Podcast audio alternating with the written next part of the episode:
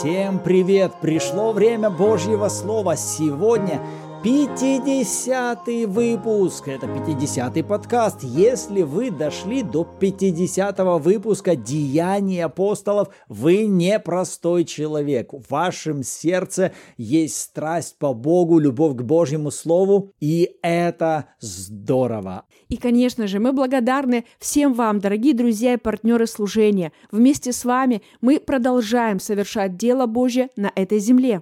Добро пожаловать! Вы на канале Арим. С вами Руслан и Ирина Андреевы, и это подкаст «Библия. Читаем вместе». А читаем мы сегодня первые 12 стихов 20 главы Деяний апостолов. И, как обычно, перед началом чтения давайте помолимся. Отец, во имя Иисуса мы благодарим Тебя за Твое Слово, за Сына Твоего Иисуса Христа, за служение Твоего Духа – и мы осознаем, что сами понять в Твоем Слове мы ничего не можем, поэтому мы открываем себя для того, чтобы Ты служил нам, Святой Дух, Учитель и Наставник. Говори с нами посреди того, когда мы будем читать и размышлять над этими стихами во имя Иисуса. Аминь. Аминь. Итак, с первого стиха. По прекращении мятежа Павел – Призвав учеников и дав им наставление и простившись с ними, вышел и пошел в Македонию. Пройдя же те места и преподав верующим обильные наставления, пришел в Еладу. Там пробыл он три месяца. Когда же по случаю возмущения, сделанного против него иудеями, он хотел отправиться в Сирию, то пришло ему на мысль возвратиться через Македонию. Его сопровождали до Асии Сосипатр Пиров, Вириянин, и из фессалоникийцев Аристарх и Секунд, и Гай Дервянин, и Тимофей, и осийцы Тихик и Трофим. А они, пройдя вперед, ожидали нас в Траде. А мы после дней опресночных отплыли из Филипп и дней в пять прибыли к ним в Трааду, где пробыли семь дней. В первый же день недели, когда ученики собрались для преломления хлеба, Павел, намереваясь отправиться в следующий день, беседовал с ними и продолжил слово до полуночи. В горнице, где мы собрались, было довольно светильников.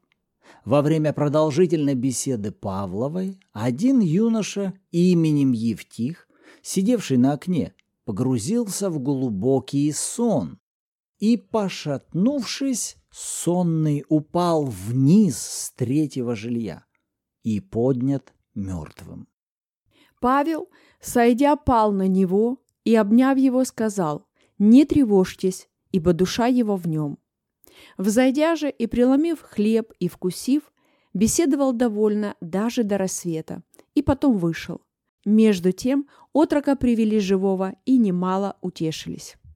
Аминь. Остановимся здесь. Итак, глава начинается с того, что Павел отправляется в очередное путешествие. Теперь он вышел из Ефеса. Там у нас только что закончился великий мятеж, который организовали ремесленники храма Артемиды. И вот как раз первый стих и начинается, что по прекращении этого мятежа Павел прощается с учениками, наставляет их и уходит из Ефеса куда? В Македонию. Пройдя же те места, преподает верующим обильные наставления, пришел в Еладу и там пробыл три месяца. И вот первая мысль, которая меня привлекла к себе из этих трех стихов, это простота служения Павла. Посмотрите, выглядит-то все как-то очень уж просто и естественно.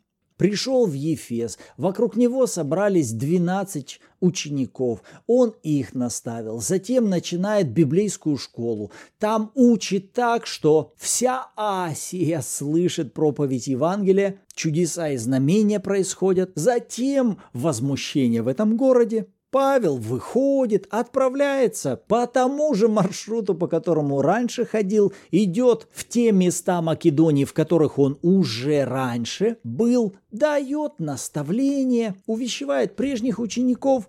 То есть мы не видим каких-то особых посещений Господа. Ну так, чтобы ангел приходил и говорил, вот что тебе делай, отсюда иди туда. Нет, все как-то выглядит очень уж естественно и просто. Но когда мы с вами читаем эти события, мы понимаем, что сейчас апостол Павел совершает насаждение поместных церквей на территории огромных областей. Но возвращаясь к самому Павлу, я вполне могу предположить, что для него все могло выглядеть ну как-то естественно и просто.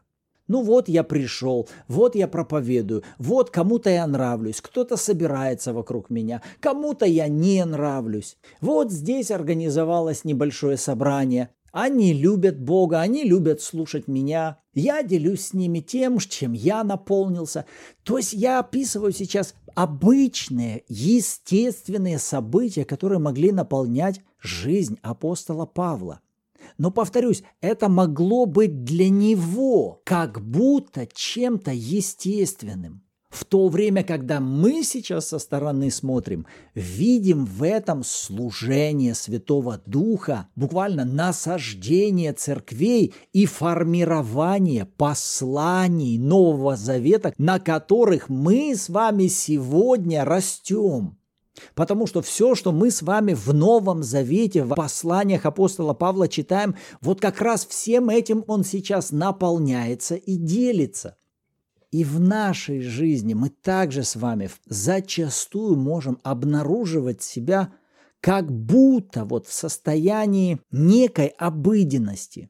И вас вполне вероятно может настигать вот такое же чувство. Ну а что в моей жизни происходит? Ну я делаю какие-то обычные дела. Ну вот я просто кому-то попроповедовал. Ну вот я кому-то просто послужил. Ну, как будто я вроде бы ничего особенного для Бога не делаю. Но послушайте, если вы ищете того, чтобы творить волю Божью, вы ищете того, чтобы понимать Бога, и вы хотите, чтобы Он действовал через вас, послушайте, этого достаточно для Бога, чтобы Он мог использовать вас и служить через вас для тех людей, которые вас окружают. И не всегда это должно сопровождаться какими-то особыми спецэффектами.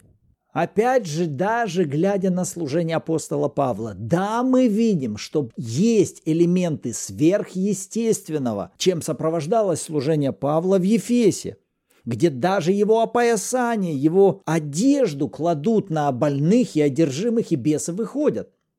Но остальные 90% служения Павла, они выглядели естественно. Он естественно приходит, он естественно учит, он естественно передает мысли из своего сердца в сердце тех, кто его слушает. Он, естественно, переходит из одного места в другой, но при этом совершаются великие планы Бога. И также вот эту как бы естественность подтверждает у нас еще и в третьем стихе, смотрите, вот эта фраза, что когда возмущение происходит уже в Эладе, да, куда он пришел, смотрите, какую последовательность описывает здесь Лука. По случаю возмущения Павел хочет отправиться в Сирию. Следующее, но приходит ему мысль возвратиться через Македонию. И вот здесь посмотрите на это сочетание. С одной стороны, есть причина – очередное возмущение мною. Затем, смотрите, внутри него появляется хотение. Написано «Он хотел отправиться в Сирию». Что сейчас перед нами? Во-первых, перед нами желание, которое возникает внутри Павла. И здесь Лука не выделяет, что видение какое-то пришло или приказ какой-то пришел с неба в отношении того, куда Павлу идти. Нет, внутри него поднялось хотение. На что указывало это хотение? На цель. Вот куда цель. Хочу отправиться в Сирию. Но спустя время мы видим вот этот оборот. Пришло ему на мысль возвратиться через Македонию. Смотрите, если в первой части хотение в Сирию, во второй части, а вот каким путем. через Македонию. И вот к какому второму тезису меня это приводит. Бог желает не только давать нам цель, вот финальную цель маршрута, иди сюда, но также у Бога есть желание показать нам путь, каким путем я хотел бы, чтобы ты сюда пришел. И я убежден, что апостол Павел понимал, что ему всегда и во всем важно искать вот этих советов от Святого Духа. Они не приходят сами по себе. Для нас важно занимать эту позицию «я хочу знать», позиция ищущего. Я верю, что Павел был в этой позиции ищущего. Господь, что бы ты хотел делать дальше? То есть я убежден, что Павел не просто движется потому, что некомфортно. Нет, повод у него есть, но это повод к молитве. Господь, хорошо, здесь сейчас опять возмущение. Мне оставаться или идти? Раз поднимается желание, мне хочется в Сирию. Хорошо, Господь, если мне идти в Сирию, то каким бы путем, какой маршрут бы ты хотел, чтобы я проделал, отправляясь в Сирию? И спустя время приходит на мысль, а давай-ка через Македонию пройдемся. То есть у Святого Духа всегда есть для нас не только указание того, куда Он хотел бы нас привести, но и то, как, каким путем Он хотел бы нас привести в это место или к этой цели. И как важно нам научиться прислушиваться к Нему всегда, везде и во всем. И Павел как раз-таки был тем, кто практиковал это. Посмотри на девятый стих. Во время продолжительной беседы Павловой один юноша именем Евтих, сидевший на окне, погрузился в глубокий сон и, пошатнувшись, сонный упал вниз с третьего жилья и поднят мертвым. А вот здесь давайте остановимся, друзья. Давайте представим, что мы с вами не знаем, чем заканчивается эта история. Давайте попробуем представить себя сейчас на месте апостола Павла – Попробуйте воспроизвести это сейчас у себя буквально в голове. Вы в горнице, вы на служении, и прямо сейчас перед вами труп. И сейчас этот труп вполне вероятно является результатом того, что вы чересчур запроповедовали. Вы тут всех задержали, все бы могли уже разойтись по домам, а из-за вашего проповедничества сейчас человек заснул и вывалился из окна. Вы, можно сказать, причина этой трагедии. Да, это очень свойственно нашей плоти, друзья. Согласитесь, мы сразу ищем виноватого. Кто виноват в том, что прямо сейчас, во время служения, один из слушавших Павла, один из участников, один из новообращенных или служителей, прямо сейчас, на глазах перед всеми, он умирает. Потому что в данном случае мы можем рассматривать с вами смерть именно как прообраз любого уменьшения, любого ущерба, любой боли, любого разочарования. И вот вопрос – Какова моя реакция на видимые фактические обстоятельства? Сейчас все это видят, ведь это же правда. Это один из козырей дьявола. Он так любит подсовывать эту мысль. Ведь это же правда, посмотри. Нужно же быть реалистом. Нужно адекватно оценивать все происходящие события. Трезво смотреть на жизнь. И что ты будешь с этим делать? Какова твоя личная реакция? Ведь ты же видишь, и ты не можешь отрицать этого факта, друзья. Павел не мог отрицать, что этого не произошло. Это было слишком очевидно. Ты слышишь это своими собственными ушами, ты видишь это своими собственными глазами. Это факт.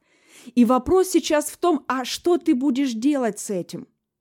И вообще, а мы будем что-либо с этим делать? Примем ли мы это поражение, или мы будем давать ему отпор? Мы позволим этому факту говорить к нам и изменить то, что мы думаем о себе, о своем служении, о призвании. Будем ли мы вести диалог, например, с поражением и пытаться уговорить его уйти? Или мы будем применять власть? Вы знаете, что дьявола невозможно переубедить. Дьявола невозможно, друзья, перехитрить. Поэтому хватит пытаться как-то его уговорить. Хватит пытаться найти подходы к нему. Единственный правильный метод отношений с дьяволом – это применение конкретной власти, которую нам дал Иисус. Но прежде чем мы применим эту власть, нам нельзя позволить ему ввести нас в позицию осуждения.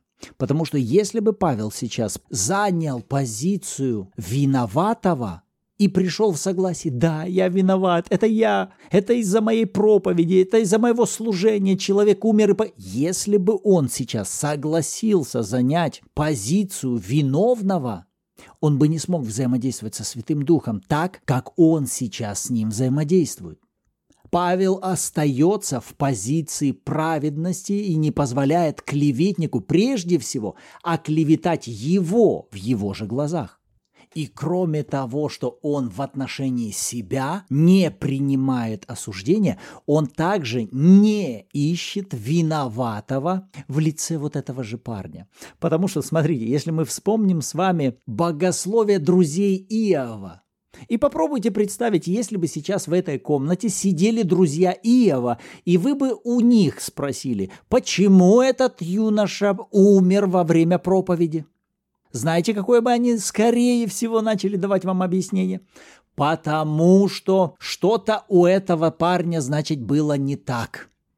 Это суд Божий, где-то он согрешил, и вот сейчас на нем свершилось правосудие. Ничего просто так не происходит. Где-то он, значит, согрешил, а это результат. Давайте все согласимся с тем, что сейчас проявилась воля Божья. Ну и что мы тут с этим поделаем? Нет!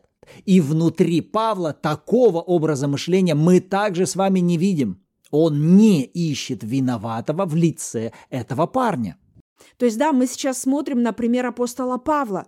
Но ведь с подобными ситуациями каждый из нас мы сталкиваемся чуть ли не ежедневно. Кто-то сейчас борется с тем, что дьявол пытается уменьшить взаимоотношения любви в семье. Где-то дьявол пытается разрушить взаимоотношения с родителями. У кого-то дьявол пытается украсть детей. У кого-то дьявол пытается уменьшить здоровье. Все это – это проделки врага. И сейчас вопрос, а как я реагирую на это – или более точно, как я выбираю реагировать на это. Друзья, это настолько важно. Если вы конспектируете, запишите себе этот вопрос. И затем возьмите ваше личное время с Господом и поговорите на эту тему. Как мы с вами реагируем на те или иные обстоятельства уменьшений, которые пытаются проникнуть в нашу жизнь. И когда мы говорим о том, что это выбор и решение, вопрос, а что лежит в основании нашего выбора – Мнение Бога, мнение истины Слова Божьего об этом или мнение врага? Мнение других людей, обстоятельств, того, что ты видишь, того, что ты слышишь, чувствуешь. Что лежит в основании? А на самом деле, чем Павел руководствовался, глядя на то, что произошло? То есть ему-то надо было какое-то объяснение этому дать. И понимаете, если мы пытаемся давать объяснение, обращаясь просто к нашему опыту, к нашей логике, к нашей аналитике, мы на опасном пути. Но я убежден, что вот здесь, в десятом стихе, Павел совершенно и полностью ищет понимание у Святого Духа. Потому что то, как описан десятый стих, нам точно указывает, что это не плоть, это не естественно, это не аналитика сейчас действует. Смотрите, Павел сходит, падает на него и обнимает его. Вы понимаете, это вообще нелогично, это как-то абсурдно вообще выглядит. Уже люди спустились, уже люди определили, что он мертвый. А Павел приходит и не просто смотрит на него или там как-то стоит, молится, руки на него возлагает. Нет. Внутри него есть понимание, которое не из логики приходит. Упасть на труп и обнять его. Вот откуда это может прийти? Я убежден, что Павел получает шаг за шагом понимание от Святого Духа. Что ему делать? Как ему делать, и он осуществляет это в послушании. Вполне вероятно, что он мог вспомнить историю, когда Елисей пришел в дом, где был умерший ребенок, и он также лег на этого ребенка, и затем этот ребенок воскрес. Вполне вероятно, Святой Дух мог напомнить ему эту историю, и он в послушании делает шаг номер один, ложится на него, шаг номер два, обнимает его, а затем он говорит, не тревожьтесь, душа его в нем. Откуда может возникнуть вот это убеждение, что парень не умер, его душа в нем, не тревожьтесь. Вы понимаете, не тело Павла, не его глаза, не его ощущения сообщили ему это он получил это знание от Святого Духа. Я убежден, что здесь, в этом десятом стихе, скорее всего, Павел сейчас, взаимодействуя со Святым Духом, использует дар слова знания и дар веры. Но, повторюсь, это сверхъестественные инструменты, которые могут к нам приходить только через взаимодействие со Святым Духом. Особенно, когда после этого, не увидев никаких видимых подтверждений, Павел уходит от этого места, поднимается снова в горницу, взойдя, преломляют хлеб, едят и беседуют довольно до рассвета. Ну как это возможно? Это же надо быть настолько уверенным, что там, внизу, не мертвый труп остался, а душа его в нем. Пошлите, не переживайте, пусть парень продолжает спать. И все это время, мы не знаем, сколько это часов прошло до рассвета, но это явно не минута, не 30 минут, не час и не два. И все это время Павел в совершенном мире, в совершенной уверенности – как сам, так и помогает другим не оставаться в беспокойстве. И 12 стих как заканчивается? Между тем. Между чем? Между тем, что Павел остается в вере о том, что сказал ему Святой Дух. Павел остается в вере, и в этой позиции или в этом времени веры парня приводят живого. И все счастливы, и немало утешились. Другими словами, Павел выбрал двигаться за Богом. И он не колебался в том, как реагировать. Друзья, это выбор. Он буквально заявляет, что я буду продолжать всегда двигаться за Богом, за Его Словом, за Его жизнью. Я не проблема для Бога и окружающих. Я благословение, которое обогащает и печали с собой не приносит. И в Галатам 2 главе он сказал эту важную фразу «И уже не я живу, живет во мне Христос». То есть Павел сейчас реагирует так, как Христос, живущий в Павле, реагировал. Христос, который приносит жизнь, Христос, который есть даятель жизни, даятель исцеления. И Павел не колебался в этом. Он позволил этой силе руководить им. И снова мы приходим к этому вопросу, друзья. А что выбираем именно мы? Что выбираю лично я в моих обстоятельствах сегодня? Буду ли я смиряться под уменьшение? Буду ли я продолжать вести диалог с болезнью, с нищетой, пить кофе с осуждением, гулять в парке с унынием? Или все-таки я выбираю переводить свой фокус на Бога? Чему я позволяю главенствовать в моей жизни? Фактам или истине? Потому что именно то, куда я смотрю больше всего, глубже всего, чаще всего, именно этому я и позволяю руководить мною. Потому что фокусируясь на этом, я, скажем так, это увеличиваю в моей жизни. И это всегда выбор.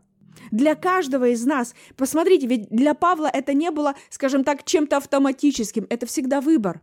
Даже для Павла был. Это выбор фокуса.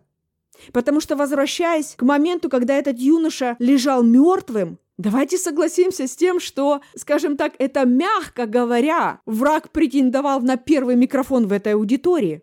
Эта проповедь сейчас звучала очень громко для всех. Но вы посмотрите, Павел не движим этим микрофоном. Его фокус не уходит от Бога.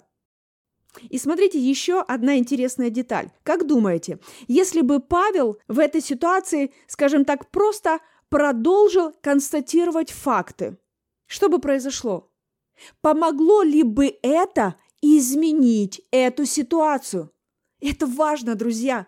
Вот это важно для нас с вами сейчас в ежедневной жизни. Озвучивание, так сказать, своего мнения по этому поводу. Помогает ли это? Я вам подсказываю, нет. В смысле, это не помогает Богу и не помогает Царству Божьему. И когда мы озвучиваем, так сказать, свое мнение по этому поводу, но я же могу высказать все то, что я думаю об этом. Да, конечно, можете, друзья. Но помните при этом, что это не поможет вам решить вопрос смерти. Говоря о болезни, вы не можете прийти вместо исцеления. Говоря об одиночестве, вы не можете ощущать себя принятыми Богом. Говоря о долгах, вы не сможете из них выйти. Да, вы можете говорить об этом. Конечно же, вы свободны в выборе того, что вам говорить. Но напомню, друзья, что когда вы высказываете, так сказать, свое мнение по поводу того, что видят ваши глаза, то у вас нет как раз-таки этого вашего нейтрального мнения. То есть вы сейчас высказываете либо мнение Бога, а тогда оно должно соответствовать истине Слова Божьего, либо же вы просто высказываете мнение врага тем самым помогая ему. Понимаете, если вы будете продолжать говорить о болезни, вы утверждаете волю дьявола в своей жизни. Поэтому да, вы можете продолжать констатировать факты, если вы хотите утверждаться в этих фактах, если вы хотите, чтобы эти факты углублялись. Но если вы хотите выйти из этих фактов, если вы хотите бороться против этих фактов, если вы хотите победить эти факты, то вот тогда, друзья, нам стоит с вами научиться делать совсем другой выбор. И если, может быть, сейчас вам сложно сказать, что ранами Иисуса Христа вы исцелены, то хотя бы давайте будем учиться тому, чтобы закрывать рот и не говорить уже о болезни более. Это первый шаг. Зачем вы начинаете открывать рот и говорить ранами Иисуса Христа «я исцелен»? Вопреки тому, что я вижу, слышу или чувствую. Я отказываюсь более советоваться с плотью и с кровью. Я отказываюсь более спрашивать у обстоятельств, а буду ли я процветать в следующем году. Состояние веры мы можем удерживать только фокусируясь на Боге и Его Слове. Вот почему это всегда выбор и решение. Аминь. Аминь. Вот наши мысли вокруг прочитанного, а на что Господь обратил ваше внимание – с радостью почитаем вашу обратную связь в комментариях, либо же добро пожаловать в чат Bible в Телеграме, где каждую субботу также в 14.00 по киевскому времени у нас проходят онлайн-эфиры в аудиоформате, где вы сможете послушать откровения других участников и при желании поделиться своими. Отец, мы благодарим Тебя за это время, мы благодарим Тебя за Твои наставления и за то, что Ты влечешь нас в большее взаимодействие с Тобою чтобы в нас и через нас могла свободно проявляться Твоя сверхъестественная сила и Твоя слава во имя Иисуса. Аминь. Аминь. Рады были быть сегодня с вами. В следующем выпуске услышимся. И снова напоминаем, вы уже приняли силу для того, чтобы быть свидетелями Иисуса до края земли.